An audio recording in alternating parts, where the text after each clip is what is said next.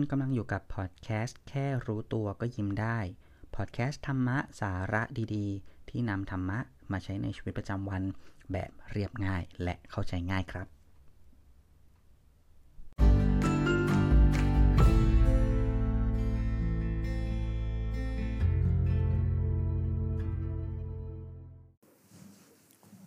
สวัสดีครับ กลับมาพบกันอีกครั้งใน EP ที่ 20 แล้วครับ ห่างหายกันไปเดือนเศษเกือบเดือนครึ่งครับ ก็ช้าไปนิดนึง ขออภัยทุกท่าน แต่ว่ายังไงก็ยังมาอยู่ ใน EP ที่ 20 นี้ครับ ผมมีชื่อเรื่อง EP เอาไว้ว่าทำยังไงไม่ให้สติแตก เหตุผลที่เป็นเรื่องนี้ EP นี้ เพราะว่าช่วงที่ผ่านมาเนี่ย สถานการณ์โควิดแม้จะดีขึ้นแล้วก็ตามในประเทศไทย แต่ว่าทั่วโลกก็ยังดูไม่ดีขึ้นเลย ถูกไหมครับ ในเรื่องการงานในเรื่องอะไรหลาย ๆ อย่างเนี่ยผมเชื่อว่าน่าจะมีหลาย ๆ คนที่มีอาการสติแตก อาจจะเกิดจากความเครียดบ้าง อาจจะเกิดจากสภาวะเศรษฐกิจที่เราอาจจะรู้สึกว่ามันไม่ดีบ้าง อาการสติแตกก็มักจะเกิดกันได้ บ่อย ๆ หรือง่าย ๆ ทีนี้คำถามครับ คำถามถัดมาคือ แล้วอาการสติแตกเนี่ยมันเป็นยังไง หลายๆ คนเนี่ยก็อาจจะให้คำจำกัดความที่แตกต่างกัน หรือว่าอาจจะมีอาการที่แตกต่างกัน ผมพยายามจำแนกออกมาครับว่าไออาการสติแตกเนี่ยมันมีอาการอะไรบ้างที่เราเรียกว่าสติแตก มันก็จะมีอยู่ 3-4 อย่าง เช่น อาการบน่นเราอาจจะบ่นตลอดเวลา เรื่องเดียวเนี่ยแหละครับ แต่เราจะบ่นมันไปเป็นชั่วโมงสองชั่วโมง บางคนถึงขั้นบ่นได้เป็นวันกับเรื่องเรื่องนั้น โดยที่มันยังรู้สึกค้างคาใจอยู่ข้างใน มันก็เลยทำให้การบ่นนะไม่มีจุดสิ้นสุดเลย แล้วก็ไม่รู้ว่าเราจะบ่นไปทำไม บ่นแล้วก็ไม่ได้แก้ปัญหาอะไรเลย เป็นการบ่นที่ไม่ได้ระบายอารมณ์อะไรสักอย่างด้วย ผมแยกอาการบ่นแบบนี้ว่ามันเป็นอาการสติแตกแบบหนึ่ง อย่างที่สองครับ อาการโมโห อาการโมโหเนี่ยมันอาจจะเห็นได้ชัดในเรื่องของของออสติแตก เนื่องจากว่าเวลาที่เราโมโหมากๆเนี่ยเราจะโกรธ โกรธจนถึงขั้นที่บันดาลโทสะตามข่าวที่เราเห็นนะครับ ยิงกันตายฆ่ากันตาย อันนี้ครับเราเรียกว่าเป็นการโมโหแบบสติแตกอย่างเห็นได้ชัดเลย 3 คือเบาลงมาหน่อยครับ เป็นเรื่องของ ความหงุดหงิด ผมเชื่อว่าหลายๆใครหลาย ๆ คนเนี่ยก็คงจะมีอาการนี้กันบ่อย ๆ คือหงุดหงิดมากหงุดหงิดคล้าย ๆ กับบ่นแต่ว่าหงุดหงิดอยู่ในใจ คือมันเป็นอาการคิ้วขมวดอยู่ทั้งวันนะครับ ใครมาทำอะไรก็ไม่ถูกใจเราไปทั้งหมด มันมีอาการคุ้นคิดอยู่ตลอดคุ้นคิดครับ คุ้นคิดเชียวคุ้นคิดอยู่ตลอดเวลา คือ ผมเชื่อว่าหลาย ๆ คนคงเป็นเนาะเหมือน เหมือน เออ เหมือนเวลาผู้หญิงมีประจำเดือน ผมผมอาจจะเทียบเคียงให้เห็นภาพ มันเป็นอารมณ์ที่พุ่งพ่าน แล้วก็รู้สึกว่าใครมาทำอะไรฉันฉันก็หงุดหงิดหงุดหงิดตลอดเวลาโดยไม่มีสาเหตุเลย แล้วก็ควบคุมตัวเองไม่ได้ อันนี้ก็เป็นหนึ่งในอาการสติแตก ส่วนที่เป็นเรื่องเศร้าก็จะเป็นเรื่องของการร้องไห้ข้ามครวญแต่ถ้ามันเป็นอาการร้องไห้คร่ำครวญแบบสติแตกเนี่ยลองสังเกตดูว่ามันแบบมันหยุดไม่ได้เลยครับ มันจะร้องไปเรื่อยๆ แบบไม่มีไม่มีวิธีทางที่จะทำให้มันหยุดเลย ไม่ว่าใครจะพูดอะไรก็ตาม มันมากระทบใจปุ๊บคำพูดมากระทบใจอารมณ์อะไรมากระทบใจ มันก็จะร้องไห้แบบโลกแตกกันเลยทีเดียวไม่หยุดไม่หย่อน ทั้งหมดทั้งมวลนี้ครับที่ผมแยกออกมามันคืออาการสติแตก ซึ่งผมเชื่อว่าใครๆ หลายๆ คนก็คงจะต้องเจอหรือผ่านมาบ้างในช่วงช่วงหนึ่งทีนี้ ไออาการสติแตกเนี่ยครับ มันเกิดอะไรกับมันทำให้เกิดอะไรกับตัวเราบ้าง ไม่ว่าจะเป็นเรื่องบน่นเรื่องโมโห เรื่องหงุดหงิดหรือเรื่องเศร้าก็ตาม ถ้ามันเกิดเรื่องแบบนี้ขึ้นกับเราอะครับ สิ่งที่เกิดขึ้นคือ จิตใจมันจะขุ่นมัว ไม่สบายใจ เสียใจ ถูกต้องไหมครับ ซึ่งรวมๆแล้วเนี่ย เราก็เรียกมันได้ว่ามันทุกข์ใจนั่นแหละครับ พอจะเห็นภาพแล้วใช่ไหมครับว่าอาการสติแตกเนี่ยสิ่งที่ทำให้มันเกิดขึ้นทั้งหมดแล้ว สุดท้ายแล้วมันก็คือความทุกข์ใจนั่นแหละ ทีนี้ผมขอย้อนกลับไปนิดนึงว่าสติแตก ถ้าเราลองแยกมันออกมาดูครับคำมันคือคำสองคำมารวมกันคำว่าสติ สติก็คือการระลึกรู้การรู้ตัว การทำอะไรที่เรารู้ตัวอยู่กับการกระทำนั้นๆ คือเรามีสติอยู่กับการกระทำเขาเรียกว่าสติ แตกตามพจนานุกรมตรงตัวเลยครับ ก็คือแตกคือมันแยกออกจากกันนะครับ มันอยู่มันอยู่รวมกันไม่ได้มันมันเอออธิบายยังไงดีละ่ะ คือมันแตกนั่นแหละ ก็คือเหมือนใจกันแตกเหมือนแก้วแตก คือมันก็กลายเป็นละเอียดออกเป็นชิ้นๆ เพราะฉะนั้นถ้าเราลองดูดีๆคำว่าสติแตก เรียกง่าย ๆ ก็คือ มันคือการที่สติมันไม่อยู่กับตัวครับ สติมันกระจายออกไปเป็นชิ้นๆออกไปหมดเลย ไม่ว่าจะเป็นความคิด ไม่ว่าจะเป็นร่างกาย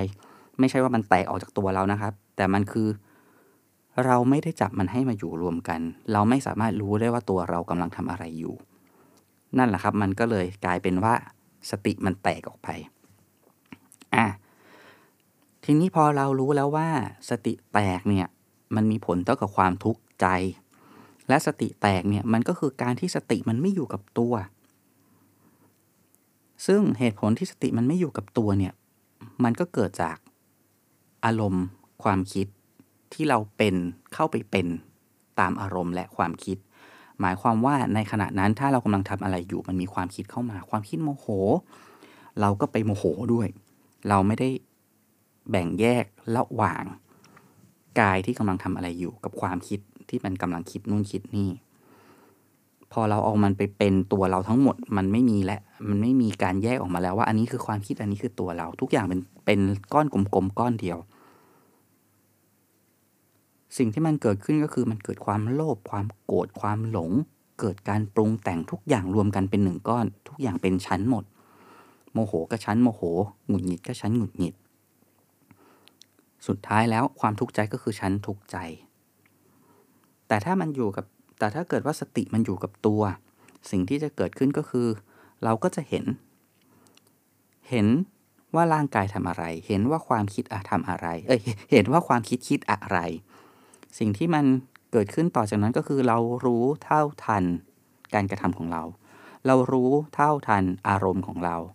เรารู้เท่าทันความคิดของเรา เพราะฉะนั้นพอเรารู้เท่าทันทุกอย่างว่า เรากำลังหยิบ เรากำลังจับ เรากำลังคิด หรือเรากำลังโมโห เสียใจ น้อยใจ อะไรก็ตามที่เราเห็นเป็นผู้เห็น มันจะง่ายต่อการควบคุมและดูแล เมื่อไรก็ตามพอเราเห็น เราควบคุมมันได้ ใจมันก็สงบขึ้น ใจมันก็สบายขึ้น เอาละครับ ทีนี้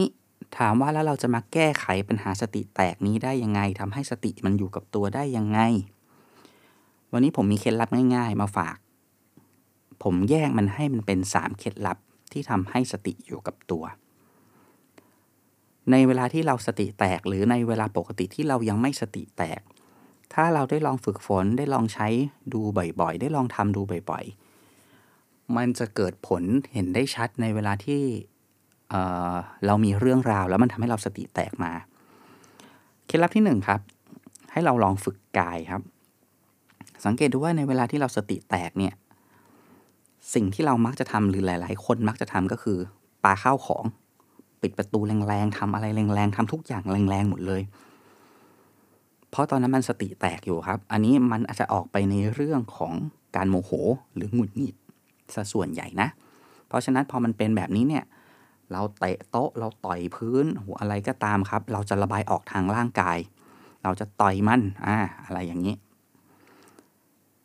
อย่างที่สองครับ ฝึกใจ ในเวลาที่เราสติแตก เราหงุดหงิด เรารู้สึกว่า เราเสียใจ หรือเรากำลังบ่นอะไร เพราะว่าเราหงุดหงิดอยู่ข้างใน แต่เรายังไม่ได้ออกมาเป็นคำพูด ลองสังเกตดูใจดูครับ ใจเนี่ยมันเต้นตุบตุบตุบตุบเลยครับ มันร้อนใจถูกไหมครับมันคิดนู่นคิดนี่อย่างเลยว่าหืมเดี๋ยวนะ เดี๋ยวมึงเจอกูแน่ อะ ถูกไหม อันนี้คืออารมณ์โมโห อารมณ์หงุดหงิดก็ทำไมวะทำไมจะต้องทำแบบนี้ใช่ไหมครับ หรือว่าอารมณ์อื่น ๆ อีกเช่น ถ้าจะเป็นโมโหโกรธอีกเรื่องหนึ่งก็ถ้าไปจนสุดก็แบบมึงตายอะไรอย่างเงี้ยนึกออกใช่ไหมครับอะอย่างที่สามที่เราต้องฝึกคือฝึกลมอะฝึกลมเนี่ยคือลองสังเกตดูครับ เวลาที่เรามีอาการสติแตก หรือเวลาที่อาการอาการที่เราเบ่นใครก็ตามโมโหใครก็ตามเสียใจก็ตามเนี่ย เราจะหายใจไม่ปกติ เราจะมีทั้งหายใจแรงมาก หายใจถี่ใช่ไหมครับ ยิ่งถ้าโมโหเนี่ยสังเกตได้เลยว่าเราจะหายใจเร็ว แล้วก็แรง เลือดมันจะสูบฉีดดีมากเลย ทีนี้การฝึกทั้ง 3 อย่างนี้มันมีเคล็ดลับในการฝึกครับ เคล็ดลับในการฝึกก็คือว่าเราต้องฝึกเป็นคนดูครับ ไม่ได้ฝึกไปเป็น หมายความว่าไม่ได้ฝึกว่าเราจะต้องไปเราจะต้องไปเคลี้ยงของหรือ เราจะต้องไปหายใจให้มันเร็ว อยู่ดีๆ แล้วถ้าเกิดเราตอนที่เรามีอาการสติแตกอยู่ครับ ถ้าเราไม่ได้ฝึกฝนมาเนี่ยมันจะไม่เกิดการทำโดยอัตโนมัติ เพราะนั้นเราต้องฝึกเป็นผู้ดูก่อนครับ ดูตั้งแต่ตอนที่เรายังไม่ได้เป็นอาการสติแตก ดูไปเรื่อยๆครับ พยายามดูใจไปเรื่อยๆ ดูร่างกายไปเรื่อยๆ ดูลมเราไปเรื่อยๆ จนเราชำนาญในการดูสภาวะปกติของเรา ดูครับให้เห็นว่า ในขณะนั้นเนี่ยเรามีอารมณ์อย่างไร มีร่างกายทำอะไรอยู่ มีใจทำอะไรอยู่ แล้วก็ลมหายใจขณะนั้นเป็นอย่างไร ลองยกตัวอย่างนะครับ ผมจะยกตัวอย่างว่าถ้าเป็นการฝึกที่กาย เวลาที่เราทำอะไรอยู่เนี่ยครับ ถ้าเรามีสติอยู่กับมือว่าเรากำลังจับ เรากำลังเขียน เรากำลังหยิบยกอะไรสักอย่าง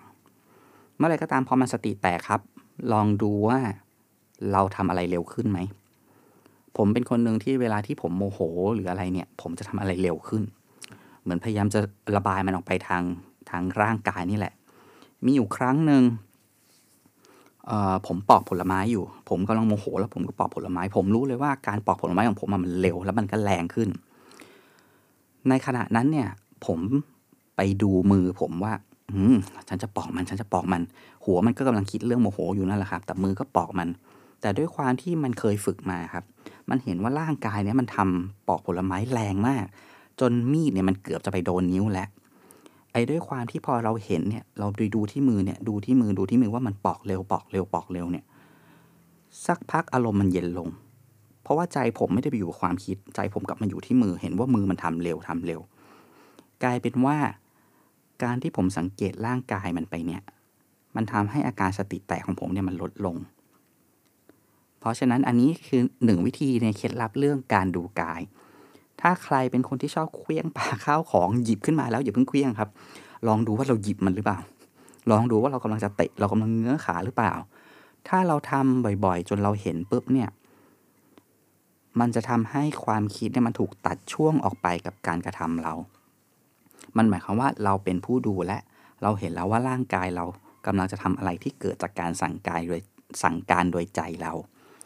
พอมันเป็นแบบนั้นนะครับ สติมันจะค่อย ๆ เริ่มกลับมา มันจะค่อยๆคคิดได้แล้วมันก็จะเริ่มเริ่มล่มขึ้นล่มขึ้นอ่านี่คือเคล็ดลับในเรื่องของการกำหนดกายหรือการดูกายที่เรากำลังทำอะไรอยู่นะครับ อย่างที่ 2 ครับเคล็ดลับของเรื่องใจ ในขณะที่ใจเนี่ยมันหงุดหงิดใจมันกำลังบน่นใจมันกำลังรู้สึกคิดนู่นคิดนี่ ใจเราเนี่ยมันจะเต้นไม่ปกติ มันจะเต้นแรงเต้นเร็ว เวลาที่ผมหงุดหงิดนะครับ ผมจะมีความรู้สึกว่าใจมันไม่ปกติเลย มันร้อน มันร้อนรน มันรู้สึกงุ่นง่านแบบไม่ได้แล้วใครมาพูดอะไรมันก็จะรู้สึกไม่ดีไปหมด มีอยู่ครั้งหนึ่งเนี่ย ผม จับความรู้สึกของหัวใจเต้นได้เลยว่า หัวใจมันเต้นแบบเหมือนจะออกมาข้างนอกเลยครับมันเต้นปับปับปับปับปับในช่วงขณะนั้นที่ผมกำลังหงุดหงิดอยู่ ผมเห็นใจตัวเองมันเต้นแบบปึบปับปึบปับเห็นว่ามันกำลังคิดนู่นคิดนี่คิดนู่นคิดนี่หงุดหงิดมาก ด้วยความที่พอมันเห็นชัดว่าใจมันเต้นเร็วแรง ผมก็พยายามทำให้ใจมันช้าลงโดยเริ่มนับดูว่าใจมันเต้นไปละกี่ครั้ง นับไปหนึ่งสองสามสี่ห้าหกเจ็ดมันกลายเป็นว่าพอผมนับใจที่ผมเต้นไปสักพักเรื่อยๆเรื่อยๆเรื่อยๆสติผมกลับมา ความสงบผมกลับมา ใจผมเต้นเป็นจังหวะมากขึ้น เอาละครับ ทีนี้จากตอนที่ผมคิดว่าเอาวะแม่งเดี๋ยวกูจะต้องทำอย่างนั้นอย่างอย่างนี้อย่างนี้มันเริ่มคิดได้เป็นระบบและดีมากขึ้น มันเริ่มรู้ว่าอะไรที่เราควรจะต้องจัดการอะไรที่เราควรจะปล่อยมันผ่านไป เพราะว่า มันเป็นอารมณ์ที่มากระทบและทำให้เราเป็นอย่างนั้น นี่แหละครับ วิธีการที่เราจะดูใจตัวเราเอง ที่จะทำให้มันสงบขึ้น อย่างที่ 3 ครับ เป็นเรื่องของลม เรื่องของลมผมเชื่อว่าทุกคนจะเห็นได้ชัดเจนมากกว่ากายและใจ เพราะว่าเวลาเราหายใจเนี่ยครับปกติเราจะไม่ได้สังเกตเลยครับว่าเราหายใจสั้น หรือหายใจยาวหรือหายใจเป็นยังไง แต่เมื่อไรก็ตามครับที่เราเศร้า เราหายใจสะอึกสะอื้นทันที เมื่อไรก็ตามที่เราโมโหโกรธ เราหายใจเร็วและแรงทันทีถูกไหมครับ ทีนี้ ลองสังเกตดูครับว่าทุกครั้งที่เราโมโห ถ้าเราสามารถจับลมหายใจตัวเองได้ ว่ามันกำลังถี่เร็วและแรง ลองสูดหายใจเข้าลึกๆครับ เอาให้เต็มปอดเลยครับ แล้วก็ยาวที่สุดเท่าที่จะยาวได้ แล้วก็ค่อยๆผ่อนออกมา แล้วก็สูดเข้าไปใหม่ทำไปอย่างนี้ครับเรื่อยๆ ผมเชื่อว่าไม่เกิน 10 ครั้ง ลมหายใจเราจะเริ่มกลับมาปรับสมดุลแล้ว